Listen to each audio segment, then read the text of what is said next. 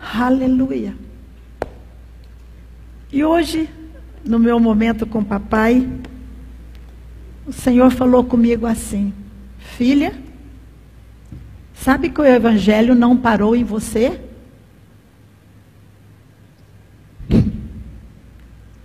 Que você não foi a única, não é a única e nem será a única que precisou, que precise e vai precisar das águas purificadoras do Evangelho até chegar o grande dia.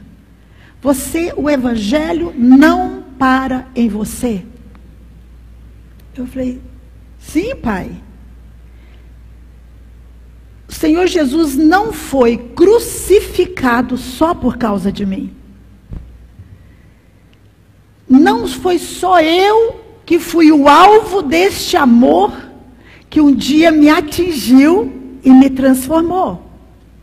Eu falei, Amém, Pai. Não foi só eu. Ele falou, filha, as boas novas continua avançando, você sabia? E as boas novas avançam através de você. Colossenses, não precisa de abrir, 1, 6, fala assim: esse evangelho está produzindo fruto e crescendo em todo o mundo. O rio continua correndo, ele não parou em mim. Aí eu falei, pai, por que, que você está falando isso? Eu ensino o evangelho, eu estou cumprindo os cinco ministérios como mestre, estou edificando os santos, estou fortalecendo os irmãos. Por que, que papai, o senhor está falando isso? Me alertando que o evangelho não parou em mim. Papai ama a gente, sabia?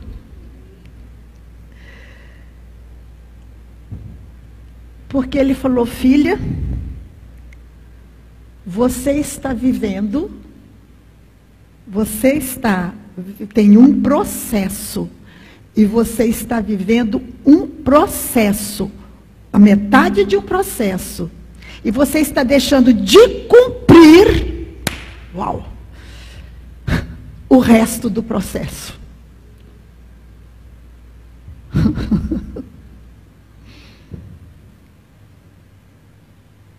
30 anos de caminhada com papai.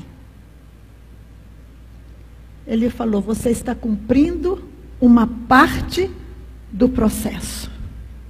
Mas você está deixando de cumprir a totalidade do processo.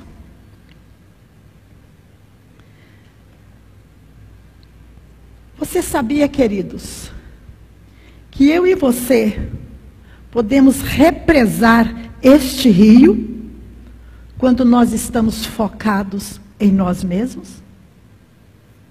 Nós represamos este rio quando nós estamos trabalhando nesse nosso aperfeiçoamento e nos tornando uma peça intocável.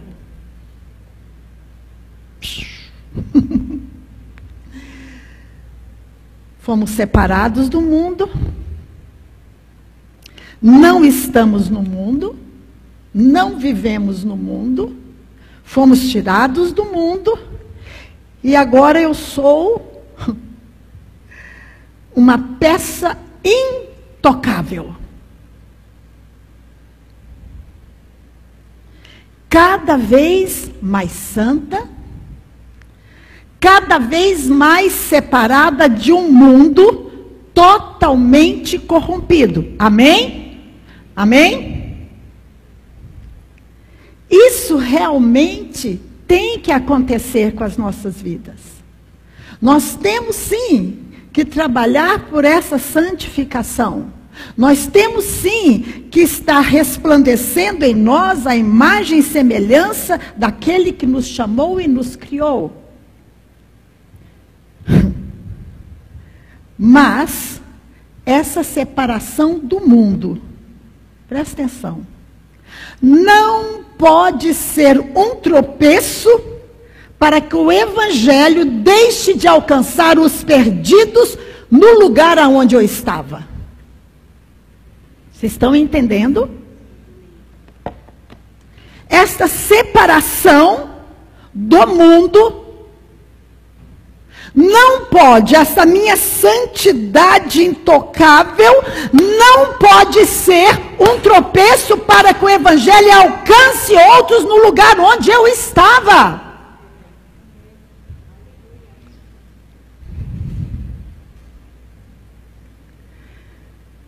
Trabalhamos sim na nossa santificação, mas eu não tenho a autoridade do mestre de represar esse rio.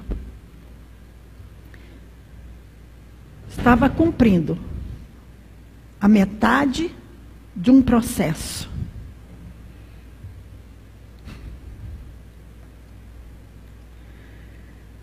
O Evangelho, queridos, não é para nos colocar em uma redoma onde todos vão ver e admirar e ficar impactados. Mas é para que nós possamos impactar. Eu não tenho autoridade do Mestre de reter tão grande salvação aos impuros, aos imorais, aos drogados, às prostitutas, aos ricos, aos pobres. Eu não tenho esse direito de ficar nesse mundo, nessa santidade intocável. Ao, ao nos colocarmos nessa redoma intocável, presta atenção, estamos colocando também aquele que veio habitar dentro de mim, dentro de você, dentro dessa redoma. Vocês estão entendendo?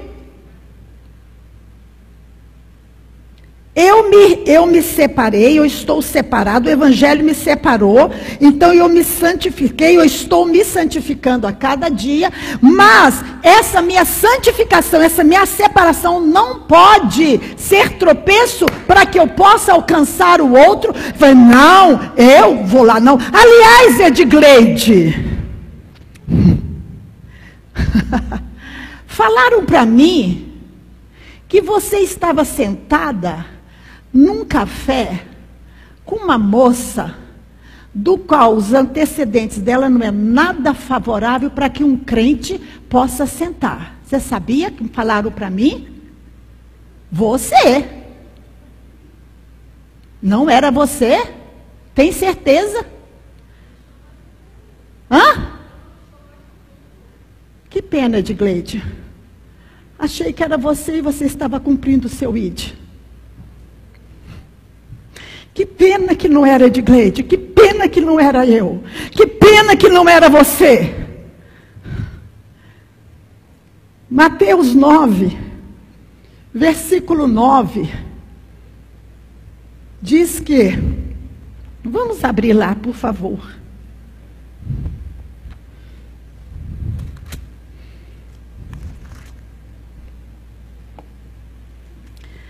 Mateus 9, versículo 9. Quando Jesus saiu dali, viu um homem chamado Mateus, sentado na coletoria, e lhe disse: Siga-me. Ele se levantou e o seguiu. Estando Jesus à mesa na casa de Mateus, muitos publicanos e pecadores vieram e tomaram lugares com Jesus e os seus discípulos. Vendo isto, os fariseus, publicanos e pecadores disse: Por que o mestre, disse aos seus discípulos, por que o mestre de vocês comem? Peraí, desculpa, vou ler de novo. Vendo isso, os fariseus perguntaram aos discípulos de Jesus: Por que o mestre de vocês come com os publicanos e os pecadores?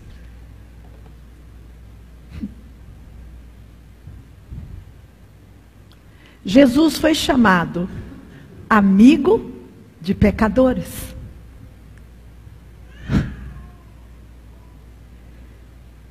Esse título que deram para Jesus era para ele um sinal de sucesso, você sabia? Não era uma fonte de vergonha.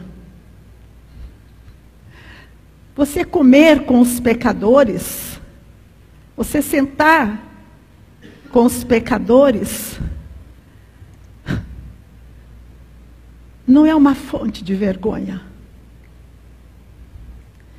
Eu creio que Jesus recebeu isso como um elogio, porque essa era a definição da sua missão. Ele veio para aqueles que estavam doentes. Ele veio para mim, eu estava doente. E ele me tirou, me curou e me sarou. E me separou.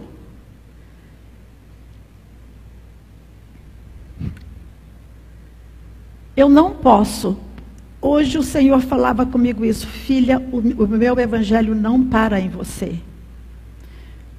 Porque nesses 30 anos, eu tenho servido ao Senhor, sim. Mas, como ele disse, não há metade, falta outra. E aí, para ele exemplificar mais isso, ele me mostrou Olha só. Eu estava dentro de casa, com a minha mesa farta, comendo, e do lado de fora da minha casa, isso foi em visão, eu vejo alguém olhando pela janela, observando a minha mesa. E eu ali dentro, como sou uma mulher de oração, Amém? Aleluia! Ainda bem que a Fafá estava atenta. Mulher de oração. E essa mulher de oração, na visão que eu estava tendo, eu comecei a orar. Senhor, alimenta esse faminto. Alimenta o Senhor. E continuei a comer na minha mesa farta, com a consciência tranquila, pois eu sabia que tudo ia ser resolvido. Aleluia. Mas o faminto continuava lá fora e eu dentro continuava a comer. Mas você não orou, Fafá? Sim, orei. E sabe, atrelada a esta visão, sabe a, a palavra que o Senhor respaldou, que aí isso aí foi um soco. Lucas 16.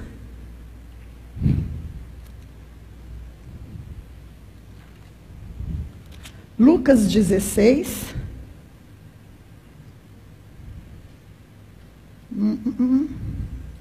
19. Amém, amém? Ora, havia certo homem rico que se vestia de púrpura e de linho finíssimo e que se alegrava todos os dias com grande ostentação.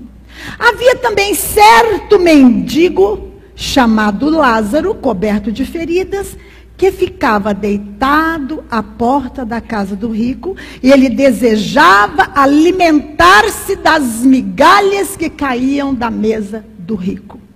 Rapaz, isso é forte. Senhor, quem vai alimentar este mendigo? E eu perguntando para mim mesmo: quem que vai alimentá-lo? Quem tem a mesa farta? Sou eu. Quem vai alimentar? Sou eu. Porque o Senhor já derramou dele mesmo em mim e em você, para que pudéssemos dar dele para o outro.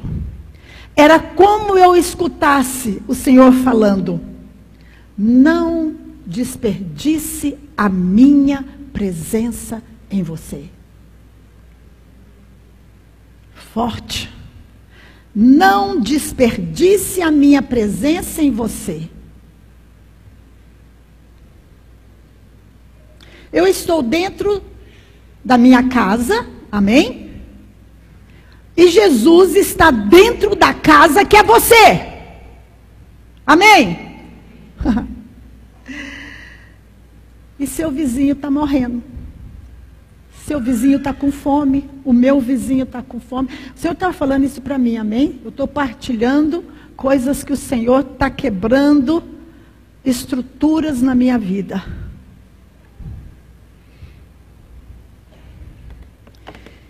E o Espírito Santo dentro de mim e dentro de você fica esperando uma decisão minha, do meu livre-arbítrio, para soltá-lo. Uau!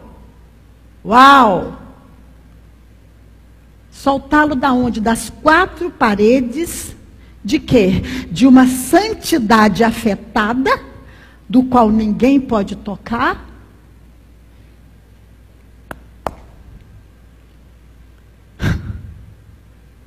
e lá fora. Então, os perdidos estão morrendo. Isso o Senhor tem falado comigo no meu coração. O nosso mestre, ele andou no meio dos pecadores. E você e Jesus quando ele estava ali comendo com os pecadores, ele não deixou de pregar, de falar da justiça, do arrependimento, convidando o povo para o reino dele. Ele não deixou de fazer nada disso.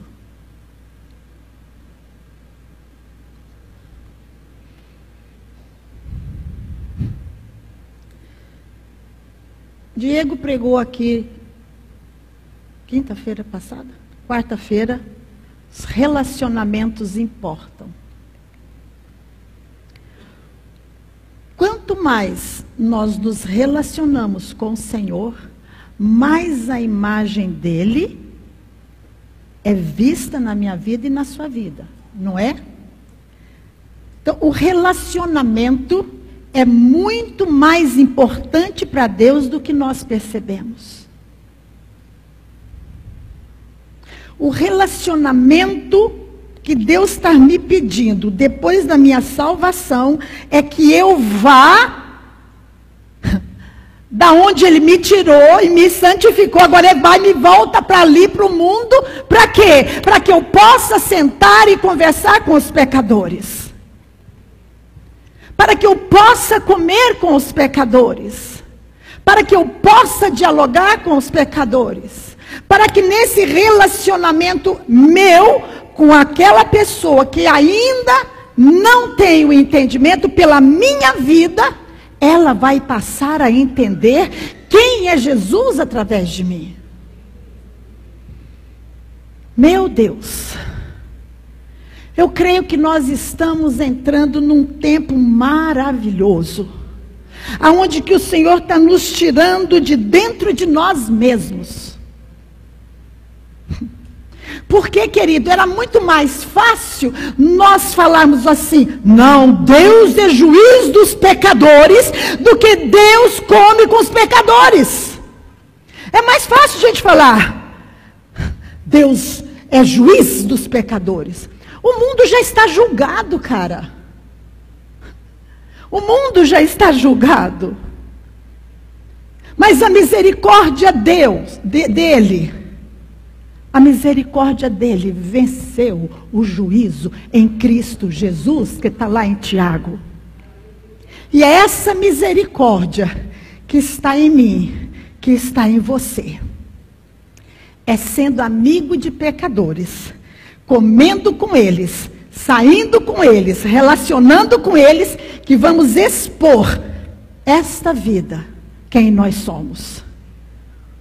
E aí é onde o seu amigo vai ver a diferença. de um comportamento de uma geração totalmente pervertida. Porque você vai estar junto com ele, não para condená-lo, porque você sabia que onde você estava. Eu sei de onde que Jesus me tirou. Ele me separou, me salvou, me trouxe para o reino dele. Agora ele fala: agora eu te coloco no mundo de novo. Você está no mundo de novo. Eu não sei você, eu estou falando de mim. Amém? Ontem, foi ontem, Lê, que nós saímos ou não? Segunda-feira eu e a Lê, nós fomos no, numa reunião de umas senhoras que pediram para que nós estivéssemos ali para levar a palavra, para orar junto. Maravilha. Mas o propósito de nós estarmos ali não foi essa reunião. Era a, a, a reunião foi algo que Deus colocou para que verdadeiramente nós pudéssemos estar passando. Quando nós saímos da reunião, estávamos dirigindo o carro e atravessou na frente do carro uma moça. Chorava. Aí ela parou na esquina e ficou chorando e agachou assim no, no chão e ficou chorando. Eu falei, gente, e quando eu vejo pessoas chorando, me dá uma compaixão no meu coração. Eu não gosto de ver ninguém chorando. Eu falei, gente, ela está chorando. Aí a Lê falou assim: para o carro. Aí eu parei o carro, a Lê desceu e eu fui estacionar o carro. Hora que Lê chegou perto da menina, a menina deu um grito. Ah! Aí eu desci do carro, a Lê falou: vem, Fafá. E eu desci. Fomos ali, aquela moça, ela estava prestes a cometer um suicídio, por causa de casamento. O marido com 20 anos de, de idade, ela devia também ter essa idade. Nós ficamos ali quase meia hora, conversando, trazendo luz aonde havia morte. E ela falou: Eu nunca mais vou deixar o diabo falar isso no meu coração. A Lê pegou a, o, o, telefone deles. E a hora que eu, eu, houve uma libertação ali, porque quando nós chegamos ali, colocamos a mão nela, aquele olho, de, de, ao mesmo tempo de medo, de uma coisa horrível, dá, dá uma compaixão na gente. E a hora que eu deixei a Lê na casa dela, eu fui embora, e no meio do caminho, Lê, eu falei, pai, Há quanto tempo que eu não faço uma libertação? Há quanto tempo, Senhor, que eu vejo um olhar triste sendo envolvido pela Sua paz? Há quanto tempo? Saiamos dessa nossa redoma depois da cruz, nós fomos agraciados. E a partir da minha vida, eles estarão sendo compelidos a seguir a Jesus Cristo.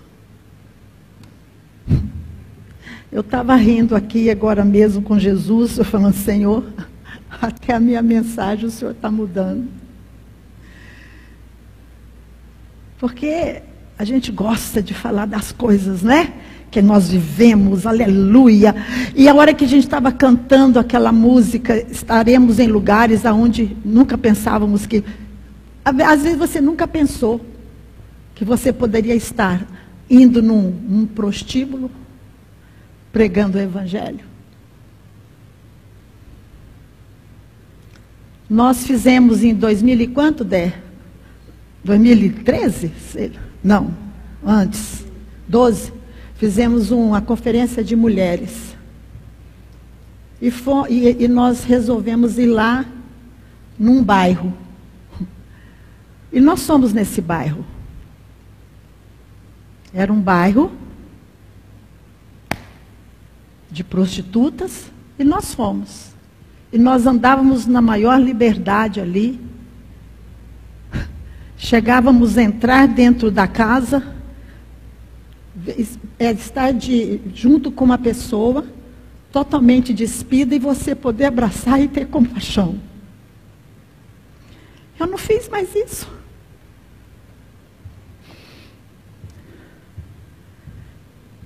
Será que